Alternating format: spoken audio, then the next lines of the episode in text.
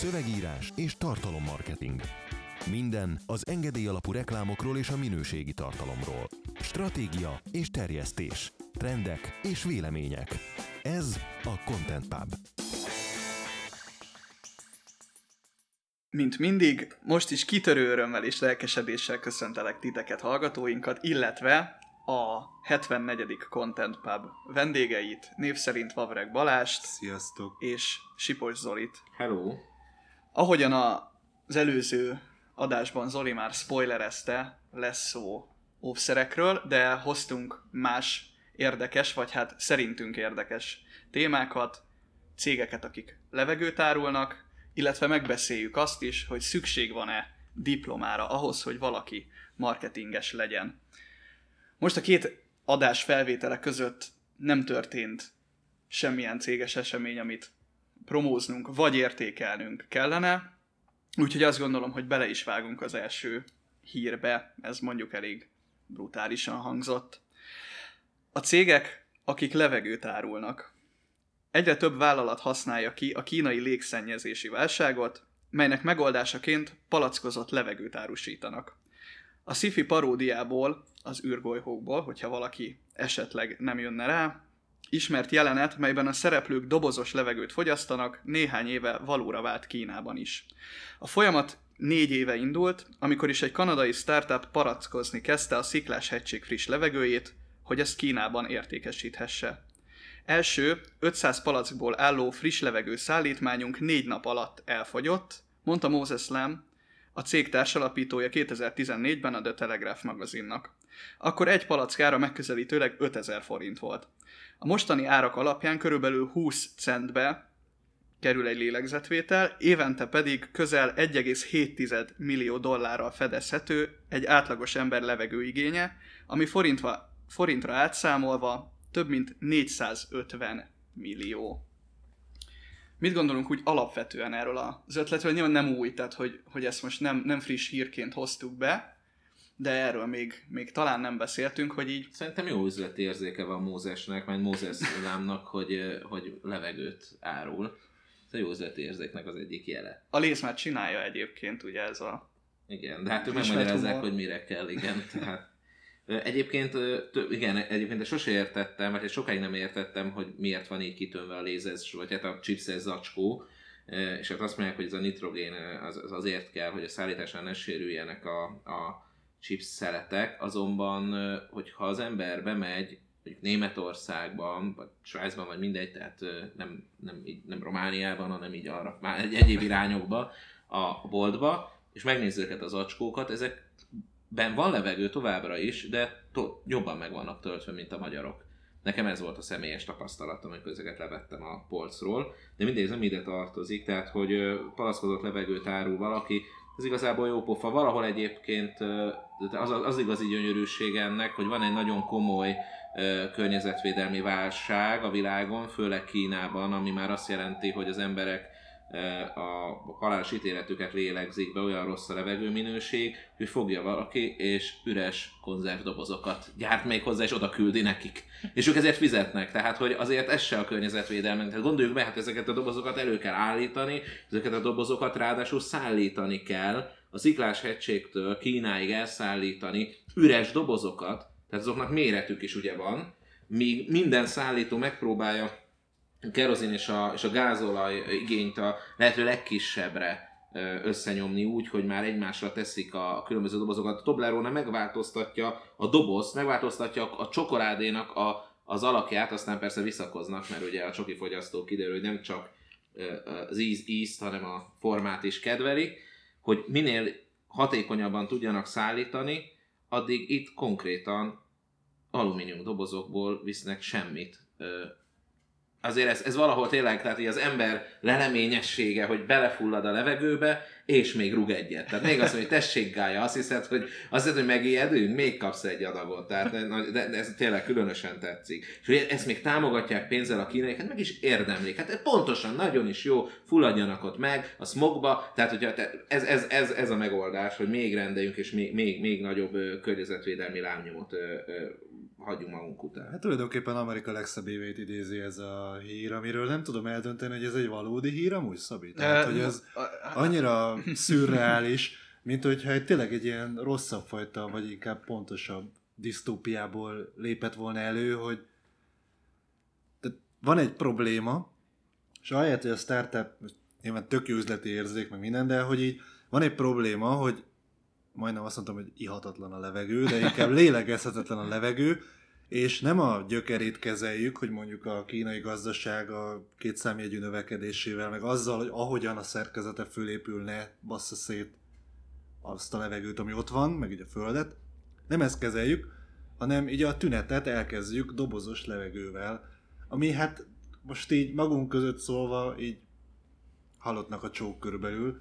Tehát ettől egészségesebb nem leszel, ez arra jó, hogy így azt higgyed. Meg ez mitől a startup, mert hogy fiatal a cég, tehát itt hol van az a technológiai innováció, most már azért, hogy a startup szót is már mindenre használjuk, de hát ez igazából valójában nem startup, hanem itt fogta magát a Moses, és most és levegőt ad el azoknak, akik ezért fizetnek pénzt. Ez jó pofa, tehát van, aki ugye emlékszünk, talán még Content Pub téma is volt, hogy tehénszart küldött, postázott, és emberek kifizették. Tehát nekem ezzel egyébként nincsen különösebb problémám csinálják. Sem, nem sokkal rosszabb ez, mint hogy például egyes celebek aláírásait adják, veszik az emberek az interneten, tehát az értékét, nem, nem, azt se látom egy sokkal értékesebb folyamatnak, csak ott mondjuk el tudom képzelni, hogy annak ott az előállításában volt valami nehézség, de biztos ez se volt könnyű, tehát föl kell, el kell menni a sziklás egységhez, hogy rohadt sok alumínium dobozt oda viszel, akkor így pöröksz, így próbált, hogy belemenjen a levegő, belenéz, hogy belement, belement, jó van, akkor gyorsan ráteszed a tetejét, jól lenyomod, ugye lehet, hogy le kell ragasztani, remélem valami nagyon környezetszennyező, ilyen halakra, életveszélyes dologgal ragasztják, ez nagyon fontos, hogy még szarabb legyen, és akkor ezt fogod, utána visszarakod ugyanarra a kis kocsidra, ugye az elején biztos biciklivel vitte ki, aztán már ugye tudod bérelni valami kis buszt, ilyen transporterrel ment, szóval azért ebben nyilván látom, hogy van ebben is egy startup jellegű hangulatú dolog, de a startupok azért nem arról szólnak, hogy baromságot kell eladni, tehát ilyen előbb hülyeséget kell mondani, és azt, és azt, azt az embereknek letolni a torkán, nem tudom. Mert aztán lehet, hogy is ugye exitre játszik, hogy majd kivásárolja őket valaki, és akkor már, már lehet, hogy több, több helyről lehetne rendelni, egy webshop lenne, és akkor lenne, lennének nem tudom milyen ö, Mátrából, az kicsit olcsóbb lenne, lenne bőrzsönyi levegő, de lenne ilyen mix is. Tehát a fele mátra, fele bőrzsöny. Azért az is érdekesen az összeállítása. És persze tök elhisszük, hogy az van benne. Ezt jó, hogy mondod egyébként, mert uh, ahogy Balázs felvetésére itt, hogy ez egy valós híre, én a hustle kaptam meg ezt uh, hírlevélben a napokban, ezért, ezért hoztam be, de utána néztem a témának, és, és van olyan kedve, kedvezmény, kezdeményezés, hogy a Balatonról szállítanak vizet, tehát a balatoni vizet is. Hát az meg különösen fontos. Tehát balatoni víz, az meg nagyon kellene, remélem az is Kínába, meg Észak-Koreába. Észak nézegetik, de, de jó, mi ez víz, meg is szuper, nem árt, ha van. Tehát, hogy így... Levegőt akartam mondani, nem vizet, de ja, az, az úgy, úgy látszik, hogy minden adásra jut egy ilyen nyelvbotlás most már tőle. De így se értem, tehát a balatoni levegő az így más, tehát hogy vagy mitől más? Hát a kínaitól bizonyára. Hát ahhoz képest biztos jó, csak, jó, hogy ez az eredeti ötlete, hogy akkor csinál ő is egyet, csak ő a Balaton. Azt képzelem, igen. Ja, ha. hát ez, ez, na ez, ez, ez, meg tényleg a magyar startup kultúrának a tökéletes gyökérségét mutatja meg, hogy valaki valahol csinál valamit, hogy sem én, startup, és akkor örül neki, néz ki a fejéből, lehet csinálni dropshipping áruházat, tudjátok ennek a jogi hátterét? El tud, ki, ki, ki tud összerakni egy weboldalt, letöltöttem valami nem tudom milyen ilyen anyagot, hogy 25 ezerért most én meg tudok csinálni egy weboldalt. Nem kell könyvelő a katásnak, tehát ez az összes nyomorék egy helyre bemegy, egy ilyen startup csoportba Facebookon, és a maradék normális startup, tehát tényleg egy vállalkozó is építene valamit, meg innoválna, meg technológiai széget csinálna, az néz, hogy hova kerültem? Hogy ez, ez mi, micsoda ez, bazd meg, így átjöttek innen a gazdag papisok, vagy kicsodák, hogy mi, mi történik itt, és nem, hanem ez, ez egy tök normális dolog, hogy azt gondolja valaki, hogy ez működik, csinálok egy ugyanolyat. Hmm. Egy ugyanolyat magyarul. Hmm. Magyarul, mert amúgy, amúgy egy kínainak rohadt sokat mond. Egyébként tudtátok, hogy Közép-Európában most ö, ö, a legnagyobb kínai közösség Magyarországon él. Egyébként a legnagyobb zsidó közösség is Magyarországon él. Tehát, van, tehát amúgy nekünk van, van ilyen bevándorló kultúránk.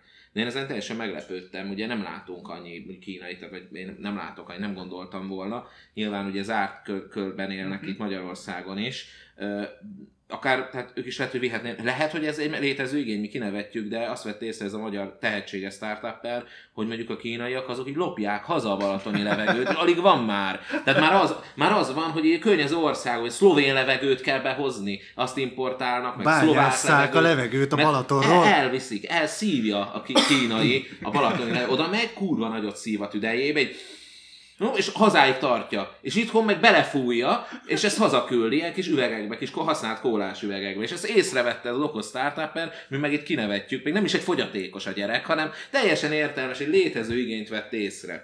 És mennyivel jobb a sziklás hegységnél, ugye a sziklás, mi van, ha belekerül egy kis szikla, kis kő, tehát ez veszélyes, beszippantott kis hörgőidet, szétcseszi, eleve is rossz, rossz ugye a tüdőd állandóan, néha vért köpsz, mert Kínában néz, éljen, éljen a kapitalizmus, ez tök amikor így az államszocializmus tanácssal találkozik a pénz, akkor abból lesz ilyen, hogy meg, meghal mindenki. Szóval ez nagyon jó. És akkor lehet, lehet, hogy tényleg, csak mondom, vigyázni kell, tehát, hogy azért ne legyen, tehát ne ez a balatoni péntek este a húgyszaggal, amikor megy végig a Petőfi sétányon a fiatal, és úgy bele, lepisálja a fákat, meg ugye egy kuka nincs sehova kirakva, szóval ne az legyen, az is, hogy bemész egészen a víz közepére, be vízi biciklizel, akkor figyeltek, hogy senki se leszen egy galambot, mert most van, most a gyártási folyamat van, tehát most csináljuk. Szóval azért mondom, azért vannak itt olyan kihívások, amik nagyon nehezek. Látom egyébként ez erre épülő következő startupokat, tehát levegő szomériék alakulnak majd, és különböző levegő éttermekben a felszolgált levegőket különböző szempontok alapján értékelik. Gondold el, és akkor nem az,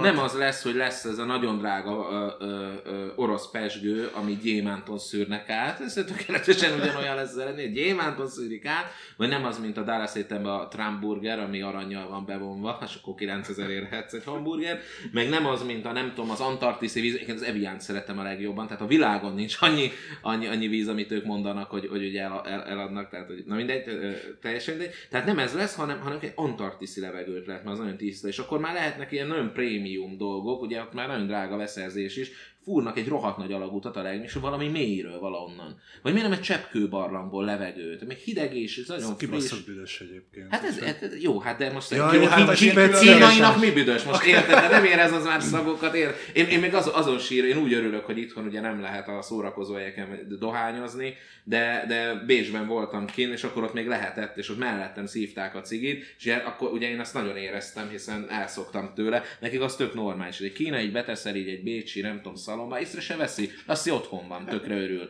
De magára zárja tényleg így az ajtókat, ilyen hat órán át így be, be, becigizzék neki, és így hú, tényleg úgy érzem, hogy ott van. Úgy se lát el ugye a falik, hogy ott nem otthon van, hanem, hanem Bécsben, mert hát ugye akkor a füst. Sánkai smoke, hát most érted. Vagy itthonra, hozzunk nekik Sánkhájból, hogy a kicsit otthon illatok, és akkor hozunk, csak így rá kell írni halálosan mérgező. Tehát ugye a szállítás, ugye ezek, a, ezek az ADR számok milyen nehezebb, bonyolultabb lesz, mert ugye ez egy veszélyes szállítmány lesz, és akkor ki tudják próbálni. Vagy az ellenségeidnek tudnál így adni. Vagy az lehetne ilyen, hogy, hogy ilyen rulett, különböző ilyen kis, áll, nincsen jelölve a konzervdobozon, hogy mi van, és amit kiforgatsz, abba kell beleszívni. Tudod, mint a Harry Potterben a cukorka, minden ízű drazsé, csak itt lenne ilyen, ilyen fink, meg, meg, meg nem tudom, alma, akkor ugye szerencsés, vagy sánkhái levegő, akkor meghalsz. Három napos lehellel. I- igen, ilyenek lennének, és ezeket, és akkor azt azonnal be kell szívni. Vagy lehetne az is, hogy ne, hát mi még drágább legyen, mert ugye nyilván most ez egy nagyon jó termék, ezt a magyar startuppernek mondom, hogy lehetne ez az arcmaszk, és akkor, csak, és akkor van rajta egy olyan, ö, ö, kijön belőle valamilyen műanyagcső, és egy csatlakoztatható ahhoz a konzervhez. Tehát ki se kell nyitni, tényleg maximális maximálisan beszívod, ami benne van. És aztán ott minden, de kapsz a tehát amit visz. Tehát ott teljesen, ez egy nagyjából ilyen érzés volt 2006. október 23-án az oszlatás, tacs, kész, gyerek meghal, lefeküdt, ő kiesett a játékból. És jön a következő, és van tétje a ruletnek. Tehát úgy örülsz, amikor hú, szerencsére ez csak, ez csak fink. És hú, hát most ezt túléltem. Tök jó játék lenne, egyszer lehet mondjuk játszani. Én azt Igen, szeretném hát egyébként, mert hogy a levegőszomelé, meg ilyen búváros dolgok, amiket kitaláltál, hogy lenne olyan, amit kifejezetten hollywoodi celebekre és Los Angelesre lövünk, kurva drágán, levegő az űrből. Hallod? Legkönnyebben előállítható. És hogy szállítod? Nem tudom, hogy szállítják a ez majd a Musk kitalálja. Az egy tuzsdai céget is fölhúz rá az ígéretekre. Milyen jó lesz az a levegő biznisz. Most úgy is van szabad ideje a Musknak, ugye vezérpozícióból eltávolították, úgyhogy szerintem keressük meg. Vagy... Ja, mondjuk meg összehozzuk ezzel a Balatoni startup errel, Például. nagyon eredeti ötlete volt. És a Balatoni startup azt mondja, igen, volt már terve, még gondoltam, csinálhatnánk elektromos autókat. És ú, tényleg, ezt, ez még senki nem csitott ez éve. De. Elektromos csepelbiciklit például. Ja igen, Hogy mert legyen magyar magyar, igen, legyen magyar, ez fontos. Most voltam egyébként a, a BRFK-nál, vagy az ORFK-nél, ez ugyanott van Budapesten, van mellett egy kurva egy biciklitáró, de konkrétan az üvegpalota mellett, és ki van ráírva, biciklitároló nem őrzött. és állnak kint, tudod, az okosak, pisztolyal mindenki néz körbe, hogy merre fele kell vizé, de a biciklitárolók háttal állnak mindig, szigorúan, tehát csak az autókat nézik, és mindig háttal, ki kellett írni. Csak így nem eszedbe, eszembe jutott a Magyarországot valahogy, ez, ez jutott eszembe egyben, nem tudom miért. Igen, ez egy, ez egy klasszikus kép. Mivel uh, munkásra sikerült a, az első téma, talán abban bízhatunk, hogy a másodikon is tudunk egy kicsit kacagni, ugyanis emojikkal és influencerekkel nyit szexuális párbeszédet a Gyurex. A Gyurex őszi kampányának középpontjában az influencer kommunikáció és az iskolai sampling áll. A Z generáció hatékony célzása érdekében az óvszergyártó cég egy új emoji termék családot is bevezetett, amelyel szeretnék megkönnyíteni a védekezésről való párbeszédet számukra. Tud, hogy értsd, szexuális edukációs programba illesztett Sampling 600 középiskolában 160 ezer diákot ér el a fel- felvilágosító órákon, termékmintákkal és edukációs pre- prezentációval egy kifejezetten releváns élethelyzetben és életkori pillanatban. Ehhez kapcsolódik az influencerek bevonása a Youtube-on és az Instagramon, a kampány mögött 16-22 éves kreatív csapat áll, áll a kreatív.hu hírközlésében. Egyébként megnézegettem ezek közül néhány videót, Ér- érdekesek. Itt nyilván nem tudjuk őket bemutatni a pubban, de, de a cikkben majd, majd linkelünk egyet. Itt amiről érdemes szerintem első körben beszélnünk, hogy jó utat választotta a Gyurex, amikor az Z-generációt emojikkal és influencerekkel tervezi megszólítani, mert hogyha van a kampánynak buktatója, akkor talán ez a legkisebb. Én, én először, amikor ide volt, hogy emojikkal nyit szexuális párbeszéd a Gyurex, azon gondolkodtam, hogy hogy melyikkel, tehát van az a, a csókos szájuk és sárga emoji, vagy Le van a vagy kak is, maradva. tehát az a, az a mit nyitok, tehát, vagy van, van olyan, aki, tehát csak érted, Zoli, várjál, a fiatalok elmagyarázzák. Van a barack emoji, meg Igen. van a padlizsán emoji. Padli- a ezekkel padlizsán a szok- fasz. Igen, a Jó, csak- meg a pina. Na, csak azért, mert hogy akkor normálisan beszéljünk, vagy a gyerekek nem lehet normálisan, ezt, ezt tudjuk, tehát ez szigorúan, tehát 16 évesek az hülye, az de van a padlizsán, meg a barack, igen, értem. De a várjál, barack hát a ezeket... kislány, a padlizsán a kisfiú. Nem, ezeket ugye eleve használják a fiatalok. Tudom, Csak én a lá- rá. láttam ilyen vicces dolgokat, tehát én is olvasom az indexet, hogy minden második beraknak valami vicces emojit. a- Igen, és itt az történik, hogy, hogy, a, hogy az óvszerek csomagolására, amennyi, amennyire én ezt így levettem az influencer videókból, ö, kerülnek ilyen emojik. Tehát mit tudom én, szívecskék, padlizsánok, Nem akármicsodák. tudom, hogy ez miért jó az a egyébként. ce- na, ez az, hogy, hogy, hogy, hogyha nem magyarázza meg nekem a rendkívül szimpatikus influencer fiú, akiről még életemben nem hallottam egyébként. Ami ö, nem baj, mert hiszen itt ugye mert a hiszen nem én vagyok a... 16-18, igen. A kedves barátnőjével együtt egyébként, akit azt hiszem édesnek hív, vagy mindegy, ez teljesen lényegtelen. Na, más világ azért. A, a lényeg az, Az hogy aktuálisan, én már csak én mondom, hogy barátnők, aktuális, kész. Ez minden héten egy másikkal készíti el, tudod, nagyon bonyolult. A fiatalnak lenni, ugye Dumbledore mondja, az egész Harry Potter sorozat legzseniálisabb mondata, amikor, amikor áll és azt mondja, hogy fiatalság, mennyi öröm és mennyi kín. Na, menjünk!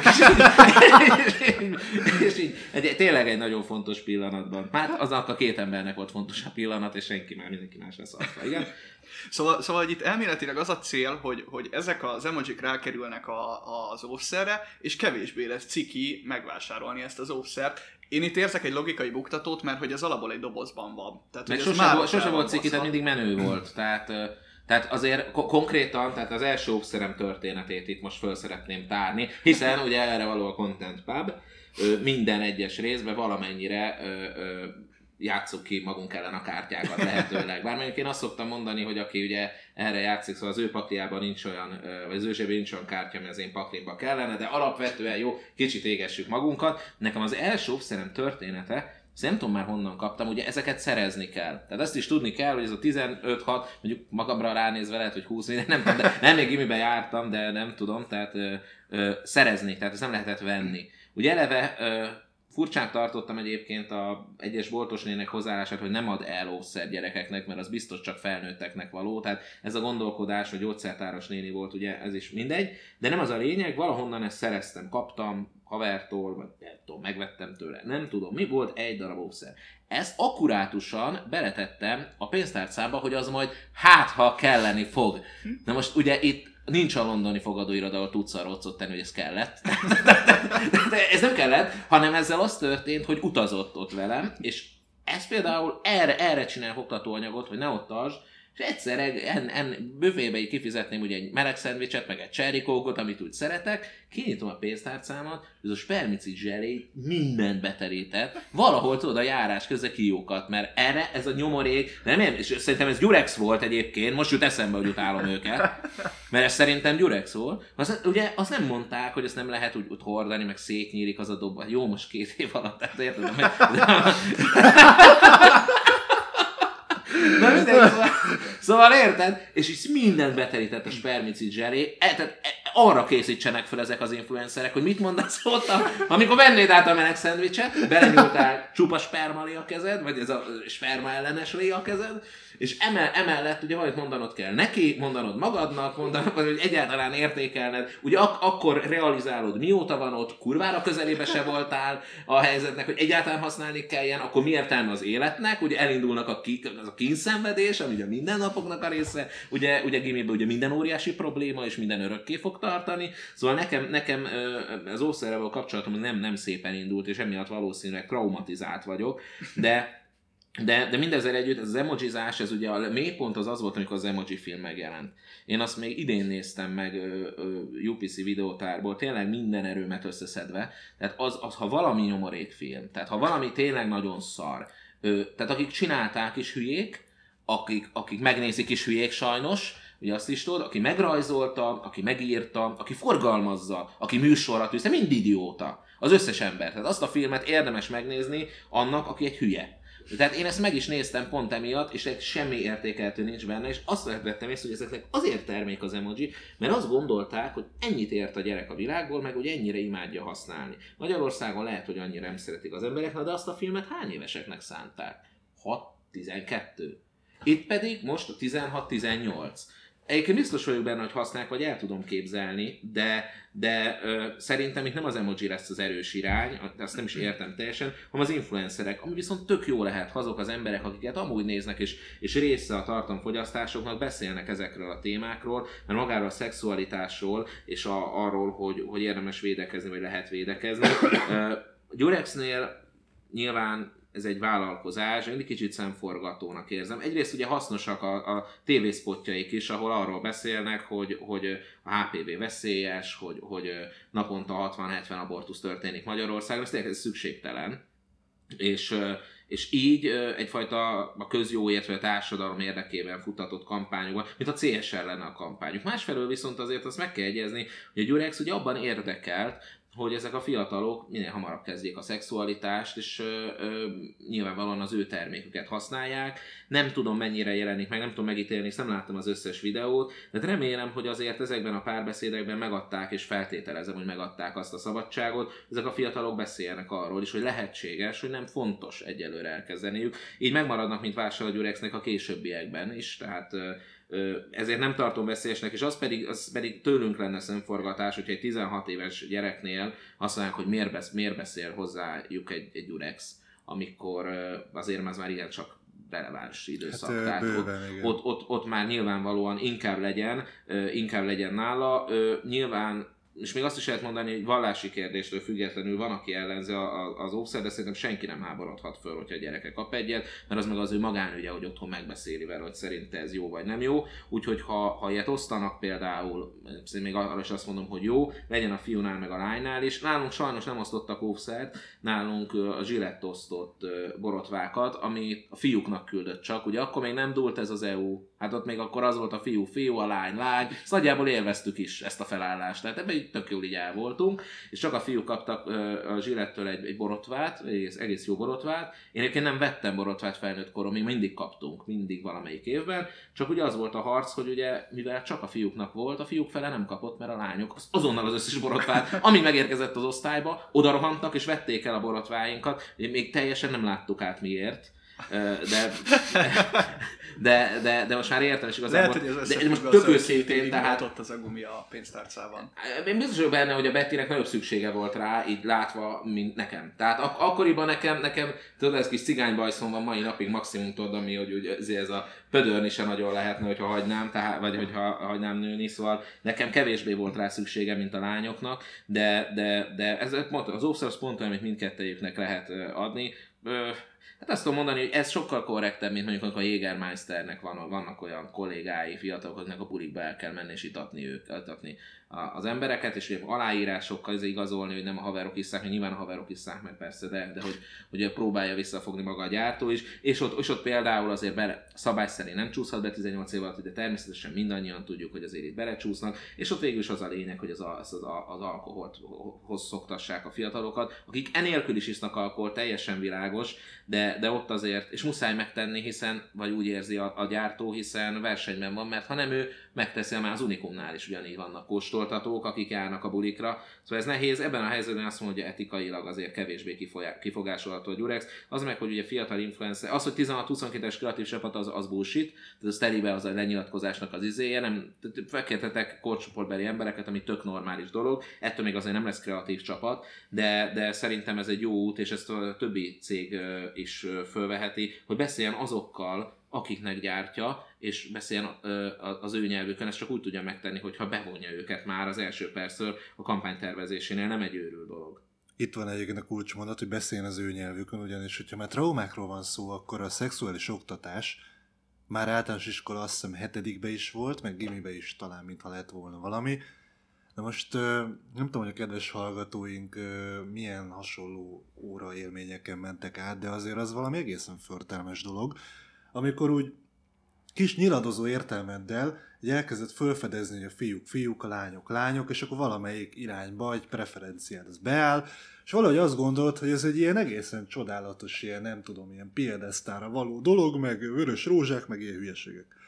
És akkor bemész a szexuális felvilágosító órára, és már nyilván tudod, hogy mi történik, meg hogy történik, meg izé, de amikor elmondják neked orvosi műnyelven, hogy pénisz, meg vagina, meg közösülés, akkor így ennél fasztóhasztóbb dolgot hirtelen nem tudnék most így mondani neked, és ráadásul ebből felelni orvosi műszavakkal, a vaginának a részeiből, természetesen olyan szavakkal, amiket szerintem egy nőgyógyász nem mond ki élvezettel, nem hogy te 15 évesen, és akkor ez az egész nem szexuális felvilágosítás jellegű, hanem egy ilyen biológiai vizsgálat nagyon távolságtartóan és nagyon ilyen művi, undorító szavakkal, és az egészből azt érted, hogy Jézusom, van valami, és a felnőttek ezt is elbaszták. Tehát körülbelül ez marad meg az egészből, és talán, talán az megmarad, hogy amúgy Jézusom éc, húzzák gumit. Tehát körülbelül. Mert egyébként nem azt mondják, hogy vagy nekünk nem azt mondták, hogy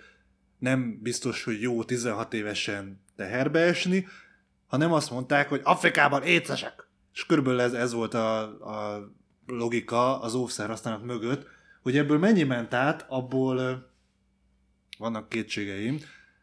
Tehát ebből a szempontból is jónak tartom ezt a kampányt, hogy az ő nyelvükön beszél, tehát most egy 18 éves influencer valószínűleg közelebb álló korpuszokat tud alkotni a szexualitásról, mint egy nem tudom én, 40 éves, 40 éves védőnéni, aki a vagina szót használja, meg a közösülés szót, illetve az ószerhasználat, hogyha már ilyen korán megjelenik, hát nem, tehát nincsenek KSH adataim erről. Más adatokról meg nem szeretnék nyilatkozni, de bizony, bizony rá, ráfér, tehát úgy mindenkire. Hát én, igen, most nyilván most van párkapcsolatod, de azért csak rá repülsz, tudod, hogy van, van lehetőség, és 16 évesen már legyen azért tisztában, hogy, hogy, hogy mi a helyzet, ne kelljen ott magyarázkodni, mert egy csomó időt, a konverziós időt ront, hogyha még előtte el kell magyarázni, hogy ez nem lufi, nem. Nagyon aranyos vagy, meg most visszaadom a kis nyalókádat is, meg a kis propelleredet, de az ott nem lufi. De használni fogjuk, csak nem lufi. csak, na egyébként még egy utolsó, hogy egy, én, én, mondjuk, amikor emlékszem, amikor ez a szexualitás dolog így nagyjából úgy, úgy kezdett összeállni a fejembe, én azóta nem jöttem ki ebből. Tehát, tehát azt a traumát én ezt azóta nem dolgoztam föl, és a nőköz való kapcsolatomat ugye alapvetően meghatározta a hatodik osztályban Sérei Zori bácsi, aki, akit szegény, mai napig sajnálom őt, hogy őt beküldték, osztályfőnök volt, és nem a biosztanár, hanem irodalom és nyelvtantanár megtöri, tehát nyilván ugye pont a másik oldalán van a szexnek.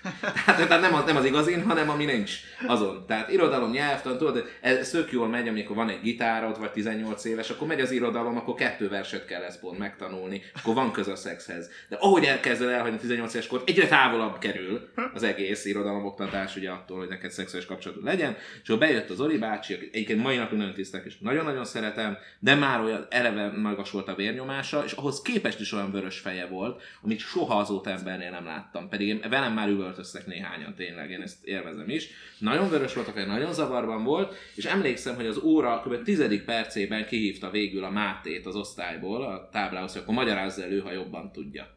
Hát Máté magyarázott, azt nem mondom, hogy jobban, de, de rajzolt és magyarázott, és tehát az egész igazából röhögsérésből állt. Pár a fiúknál eleve nem biztos, hogy együtt kell csinálni, hiszen a lányok érettebbek etéren, aztán beírjuk, sőt le is hagyjuk őket.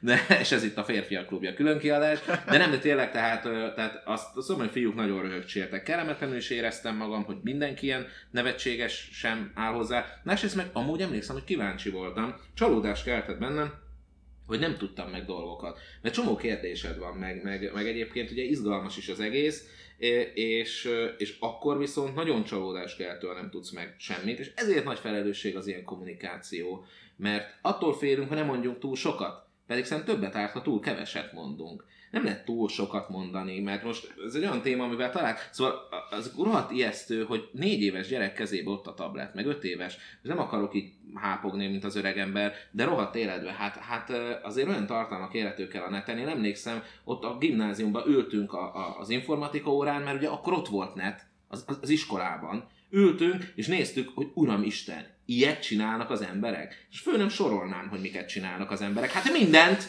de mintha kötelező lenne. Hát, hát olyan, olyan undorító dolgokat találtunk, ugye nem is gondoltuk, hogy ilyenek vannak, ugye utána persze nyilván mai napig ez, ez ha előjön baráti társaságban mindenki rálicitál, hogy még durvábbat látott. De voltunk akkor 15 évesek kb. 16. Most már 4-5 éves gyerek lazán rátalálhat olyan tartalmakra, ami megmagyarázhatatlan. Hát meg, és van egy, van egy vonal egyébként az internet történetében, a Two Girls One Cup. Ott, ott volt, ott valami átfordult, keres rá, és nézd végig, és ez kötelező. Ne, ne, ne. De ez Igen, kötelező, ez nagy, mert ott ne. átfordul, és nem az a legdurvább, ami, ami van az interneten, hát abban még ugye nem sérül meg senki. Tehát uh, nyilván néző kizárólag. Tehát ott átfordult valami az interneten, amikor mémé vált az, hogy két leszbikus egymás szájába szarik. Hát erről beszélünk, tehát ez mindig ilyen, ilyen szépen beszélünk róla, hogy Two Girls One Cup, meg, meg a John Lajoy írt, írt róla egy, szerelmes számot, egy nagyon jó szerelmes számot, érdemes arra is rákeresni, tehát hogy ez, ez mémé vált, ugye, de hát erről, erről beszélünk. Hát ezt, ezt 10 milliók látták a világon, és látnak ilyen jellegű dolgokat, és semmi nincs megígérve, hogy nem lesz egy hasonló bármikor. Hát ez a mainstreambe bekerült, ez híradó volt róla, meg ilyesmi, egy, egy, egy nyomorék, beteg, szar pornófilmből kivágott jelenetből, fene tudja, hogy hogyan alakult ki, hogy ez végigment az interneten, és, a, és, és, és az emberek küldözgették egymásnak. Érdemes egy Wikipédián utána nézni ennek a történetének, pláne szülőként is, már csak azért, hogy szembesüljünk vele, hogy mivel találkozhat. És akkor szemforgató módon 16 évesen arról akarunk beszélni, hogy, hogy, hogy a, nem tudom, a méhecske jön a padlizsánnal, és beledugja a barackodba. Tehát, tehát, az a gyerek 16 évesen olyan szexuális felvilágosítást tart a tanárnak, hogy az leesik a székről. De az azt fogja, hát a, a, a tanár elkezdi irigyelni azt a diákot, hogy így is lehet, van így ilyen, és, és akkor azt mondja, hát gyerek, hogy igen, gyere, megmutatom majd izé valamikor, gyere át péntek este egy házi buliba, és akkor megmutatom, hogy milyen ez a szexualitás, mert lehet, hogy, hogy, hogy ezen meglepődne a tanárbácsi. Tehát nagyon máshogy kell, és tényleg korsz, ezt korszerűen kell kommunikálni, és ezért jó, hogyha erre bármikor próbálkoznak a cégek, ezt el lehet fogadni, ez egy jó út. Erre van egy van egy személyes példám a gimnáziumi felvilágosítás, meg hogy ki, ki kinek mit tud tanítani. Emlékszem, hogy egy védőnő jött be hozzánk, és már igen, amit, amit itt Zoli elmondott, én sem értettem, hogy miért ülünk fiúk és lányok így együtt, kurva cikinek éreztem. nem tudtam meg. Úgy nem lehet a ring jobról rendesen beszélgetni, ott vannak a lányok is. Tehát ott, ott, más gondolnak arról, mint mi. Tehát, ott azért, ó, ó, ó, tehát ez, ez lényegileg azért egy különbség, egy kulturális különbség lesz köztünk. Uh, igen, kicsit, kicsit fe, feszes volt a hangulat, egészen addig, amíg egy nagyon kedves gimnáziumi barátom, azt hiszem, hogy én barátkoztam vele egyedül az osztályból, és ez így sok mindent el is árul. Őróla is, arra, őróla ő... főleg egyébként. Feltette a védőnő a kérdést, hogy ki tudja, hogy hogyan kell felhúzni az óvszert. És akkor ez a srác úgy, úgy jelentkezett, és hogy bemutatná-e ebből a, vagy ezen a fából készült péniszem hatalmas meglepődésére, mármint a védőnő hatalmas meglepődésére, a srác igen kivett szájba vette és felhúzta. és egy 10 per 10 pontosan bemutatott ott, ott, ott értelem.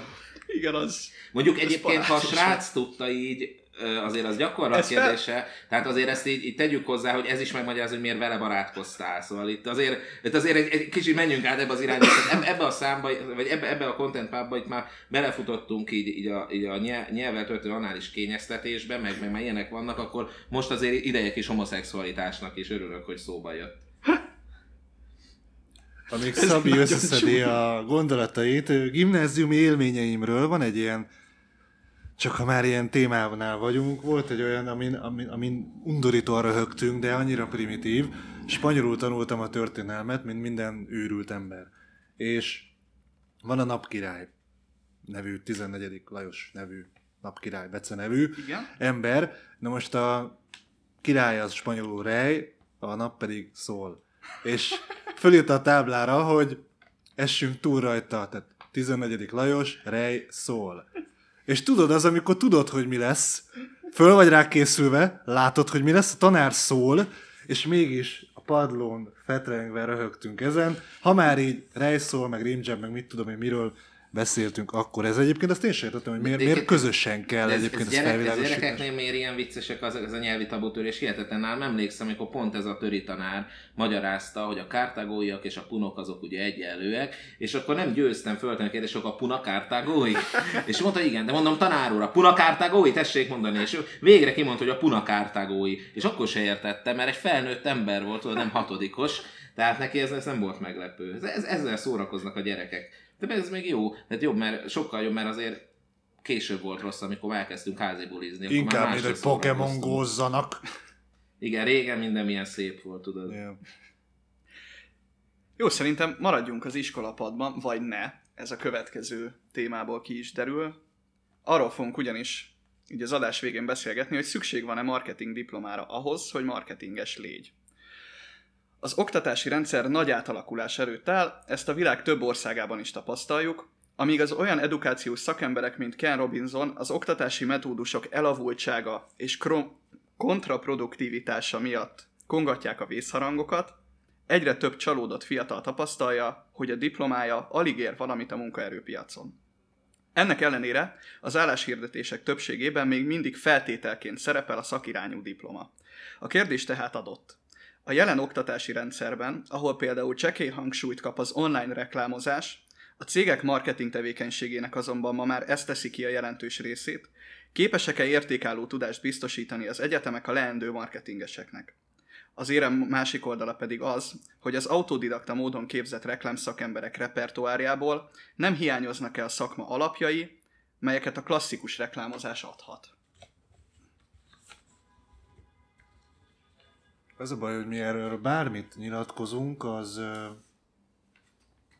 ki lesz forgatva talán? Vagy? Ö, jó, te, tegyük tisztába, itt ülünk hárman marketingesek, egyikünknek sincs marketinges diplomája. Ö, volt egyébként egy igen érdekes kutatás, tök jó lenne, hogyha ezt tudnám, ö, tudnám ö, idézni. Azt hiszem az volt a lényeg, hogy egy ö, addiktológust kérdeztek meg, illetve egy kábítószer birtoklás miatt elítélt szemét arról, hogy ő mit gondol a kábítószeres bűncselekmények után kiszabható büntetésekről. Amikor a börtönviselt kápszeres figura amellett érvelt, hogy emelni kéne a büntetések számát, vagy mértékét, akkor közel olyan népszerű volt, mint az addiktológus, aki szintén emellett érvelt. Amikor azonban az ellenérvelt a kápszeres, hogy, hogy emeljék, tehát a csökkentés mellett mm. érvelt, akkor hirtelen ez a népszerűsége eltűnt. Azt hiszem, hogy, hogy mielőtt neki megyünk ennek a témának, talán, de, de én azt képzelem, hogy, hogy a hallgatóink tisztában vannak azzal, hogy attól függetlenül, hogy te valamilyen érdekcsoportnak a tagja vagy, nem feltétlenül kamu és bullshit az az érvrendszer, amit felsorakoztatsz bizonyos dolgok mellett vagy ellen. Tehát lényegében az, hogy én a dohányzást betiltanám úgy, hogy dohányzom, az nem teszi invaliddá az érveimet. Ezt Abszolút. akarod most mondani. Ö, nagyon nehéz ez a kérdés egyébként, mert mindig azon a véleményem voltam, és vagyok, hogy alapvetően az alkalmazható, értékes, piaci alapú tudás az, ami számít. Az, hogy ezt adott korban egy diplomával, adott szakmákban diplomával ismertük el, felőlem bármivel elismerhetjük, ez alakult ki, hogy a felsőoktatás, a diploma, stb. adja meg azt a tudást. Ez nem mindig volt így, tehát mit a középkorban, meg még előtte, ahogy a céhek kialakultak, és akkor kimentél, akkor egy gyakornok kiment Európába, visszajött, szaktudás, stb., akkor ott az, hogy hány évet töltött el, mestermunka, meg minden ilyesmi volt. Tehát valahogyan mérjük azt, hogy valamilyen standard rendszere legyen annak, hogy te mennyit tudsz. Uh-huh. Ez jelenleg az 1990-es évekig, közepéig talán a diploma volt.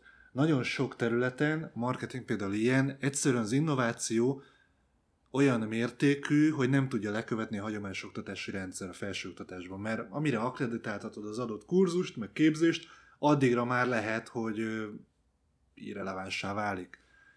Ez egy probléma. A másik probléma az, hogy a mai, vagy nem probléma, hanem környezet, mai környezetben az, hogy te mennyit tudsz, az nem az iskolapadhoz van láncolva.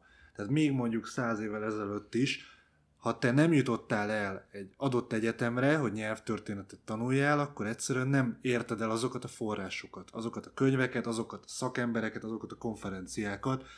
Ma viszont lényegében csak az időd, eleinte csak az időd, utána pedig az erőforrásait, tehát hogy mennyiért veszel kurzusokat, az akadálya, vagy éppen a lehetővé tevője annak, hogy te mennyit tanulsz, például marketingből, vagy bármi másból. Soha nem érvelnék a diploma irrelevanciája mellett, ugyanis vannak olyan területek, amikhez nem csak kötelező, de jelenleg nem tudom elképzelni, hogy máshogy oktassuk. Például, nem tudom, vagy de lehet, hogy egyébként ez csak az én fantáziámnak a bekorlátoltsága. Tehát a nem gondolom, jogdiploma, a... orvosi diploma, mérnök, csomó ilyesmi, az kell ahhoz, hogy oda menj az egyetemi műhelybe, és ott összerak el egy robotot, és hogyha elég ilyet megcsinálsz, akkor kapsz egy mérnök diplomát, és túloztam.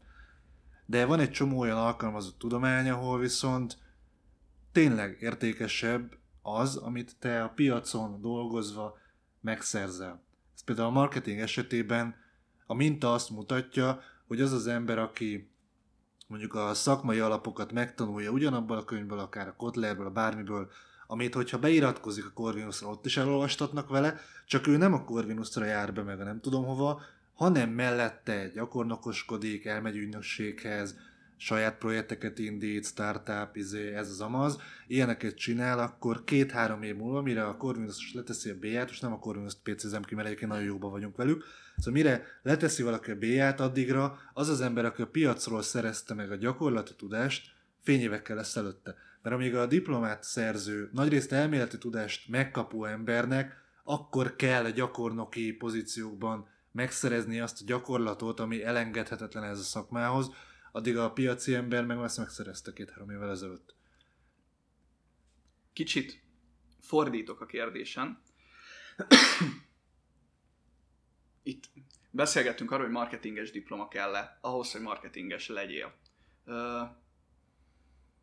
mit szólunk ahhoz a feltételezéshez, vagy, vagy ahhoz a gondolkodásmódhoz, hogy valamilyen felső fokon megszerzett oklevél a feltétele annak, hogy te betölts egy bizonyos pozíciót. Teszem azt, ugyanúgy meghirdetnek egy marketinges állást, de azt mondják, hogy egy szociológus diploma tökéletesen megfelel nekik, hiszen, hogyha belegondolunk, akkor a szociológusok azt hiszem, hogy a, a célcsoportot úgy behatóan meg tudják ismerni, megvannak ezek a módszerek a kezükben, amivel ők meg tudják határozni, hogy egy cég hogyan tud elérni bizonyos társadalmi rétegeket, hogyan kommunikál, stb.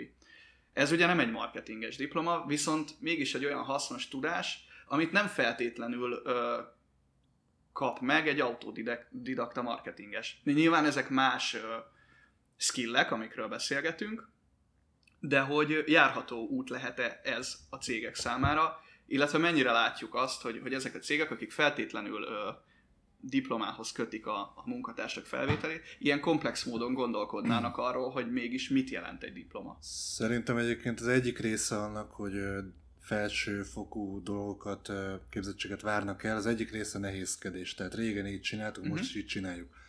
Másik része viszont az lehet, hogy az, hogy te egy egyetemi rendszerben eltöltesz két-három-négy évet, és a végén mondjuk szerzel valami papírt, az azt mutatja, hogy képes vagy bizonyos keretek között bizonyos információkat bizonyos sebességgel elsajátítani. Tehát, hogyha bekerülsz ez a céghez, akkor ott elvárhatják tőle nagyobb eséllyel, hogy te képes leszel a munkát, a szükséges dolgokat is megtanulni. Akár releváns az a papír, akár nem, de hogy képes vagy tanulni, ezt mindenképpen mutatja. Jó esetben, hogyha az egyetem normális színvonalú. Én nem látom értelmét kijelölni, hogy kell valakinek a marketinges szakmához marketinges felsőfokú végzettség, hogyha ez kizáró ennek a nem léte. Hiszen valószínűleg én úgy gondolom, hogy a marketing, mint pénzteremtő része egy vállalkozásnak, hogy olyan fontos, mint hogy meglegyen a termék, meglegyen a szolgáltatás, le legyen szállítva, ott legyen, tehát anélkül nem működik a cég, ez pénzt termel, és ki az, aki a profit termelő képességével szemben hajlandó meghatározni egy egyébként irreleváns pontot. Tehát, hogy csak olyat vesz fel, akinek van marketinges végzettsége. Szerintem olyat kell fölvenni, aki jó abban a szakmában, függetlenül a végzettségétől. Ez egyébként lehet egy másféle végzettség, hiszen a marketing egy igen, igen interdisziplináris terület. Tehát a pszichológiától kezdve a szociológián át, a, a, a, a környezettudatos vagy környezetismereti szakterületeken keresztül egészen az újságírást érinti, a, a, a, ott, ott van a PR, ami egy külön szakterület, és ugye olyan internetes skillsetre is szükség van, ami meg már az informatika határát súrolja. Egyes marketingesek, például programozók vagy programozói beállítottságú személyek, mondjuk a marketing automatizálásban igen, nagy hasznát lehet ennek venni. Tehát az a lényeg, hogy interdisziplináris terület, úgyhogy nem biztos, hogy marketinges diplomája lesz annak a személynek, aki tökéletesen alkalmas lesz, és nyilván, ahogy Balázs is említett, az sem biztos, hogy egyáltalán lesz diplomája. Én nekem volt ö, reklámmarketing a tanulmányaim között, és akkor ott volt egy, egy tankönyvünk, amiből ezt már sokszor elmondtam, három oldal volt az online. De teljesen elavult volt. Ö, azt gondolom, hogy megoldást inkább az jelenti, nem az, hogyha nem kéne diplomához kötni, nem lehetne marketing diplomát lehetni, milyen lehetne például, aki kutató szeretne lenni, valószínűleg erre szüksége van, hiszen alapvetően azért nem mondhatjuk azt, hogy valaki elkezd írogatni a netre egy adott témában, és, hogy, és akkor ő azonnal szakértő azért, mert elolvasott 10 könyvet. Nagyon jól látszik, hogy például akinek nincsen teológusi végzettség, attól nem várhatjuk el, hogy hiteles vallástudományi értekezéseket írjon. Van, aki kitanítja magát, de ez nagyon ritka. A jogászok azok a, a saját, hogy mondjam, ilyen lobbyuk révén is jogszabályban védettek, hogyha te jogi tevékenységet végzel, akkor az bűncselekmény, hogyha nincs erre felhatalmazásod. Orvosok esetében meg tök természetes, hogy inkább olyan műtsön meg, akinek van diplomája, hogyha már lehet vállalni. Már van, van ilyen választási lehetőség, ugye ahogyan állnak a dolgok, lehet, hogy nem lesz pár év múlva, de most még azért próbáljuk meg megőrizni ezt, ezt a területet. A marketing viszont nem ilyen. Nyilván van veszélye, hiszen, hiszen okozhat kárt a cégek életében, de a marketing nagyon jó mintákból felismerhető. Hogyha eddig eredményeket hozott az illető, akkor valószínűleg most is fog. A műtéteknél ezt azért nehezebb. Tehát, hogyha eddig 10-szer műtött és 10 túlélték, akkor valószínűleg jó ö, orvos, de hát valószínűleg nincs ilyen minta mögötte, ha nincsen diplomája. Tehát ott, ott teljesen természetes út.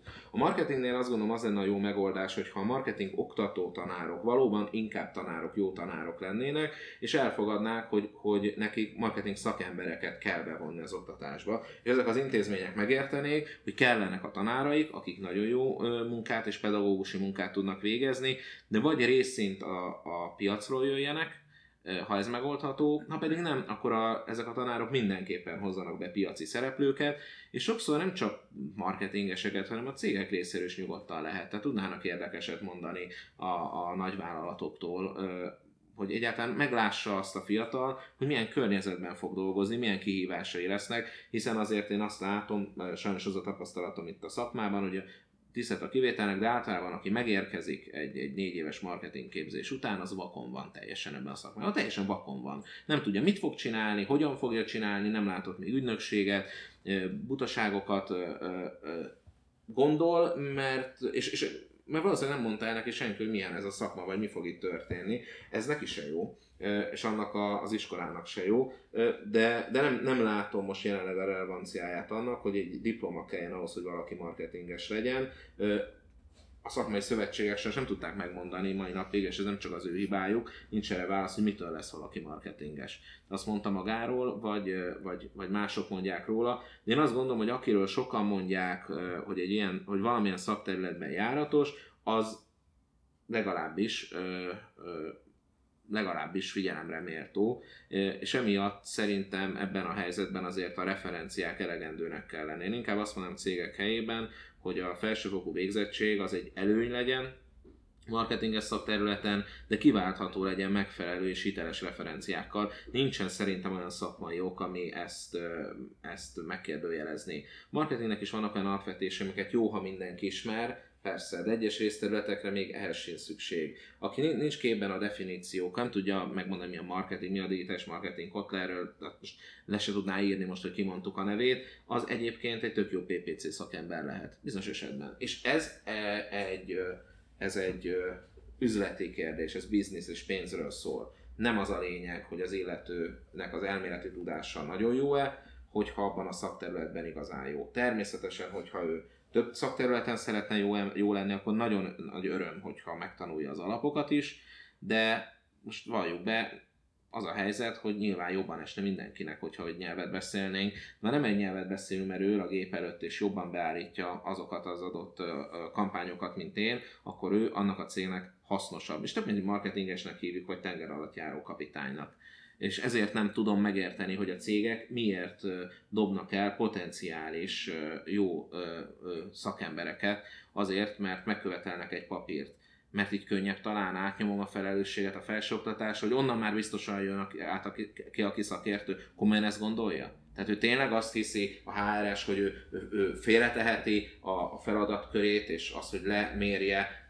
akár egy marketingvezetővel együtt, hogy ez egy jó szakembere, és csak egy félrető, és azt mondja, jó, hát aki az iskolából jön, az szinte biztos, hogy jó. Tény, hogy nagyobb jelentkezési mennyiség lesz, és nagyobb merítés, hogyha, hogyha bárki jelentkezhet, de hát ez tesztekkel, kérdésekkel nem érhető terület, úgyhogy egyáltalán nem, nem értem, hogy miért szükséges a marketinges diploma, hogy valaki marketinges legyen meg egyébként nevezhetjük bármi másnak is, teljesen mindegy. Itt funkciók vannak, amik évek alatt meg fognak változni. Most is más csinálunk, mint csináltunk 5 éve, és más fogunk csinálni 5 vagy 10 év múlva, úgyhogy tök mindegy, hogy milyen néven neveznek minket, nekünk pénzt kell hozni a cégeknek, és az ő reklámkommunikációjuknak egyes területeit kell igazgatnunk és intéznünk ahhoz, hogy nekik nagyobb bevételük legyen. Ez a feladatunk. Azt hiszem, hogy sikerült erről érdemben beszélnünk, de nyilván ezt a hallgatók fogják eldönteni.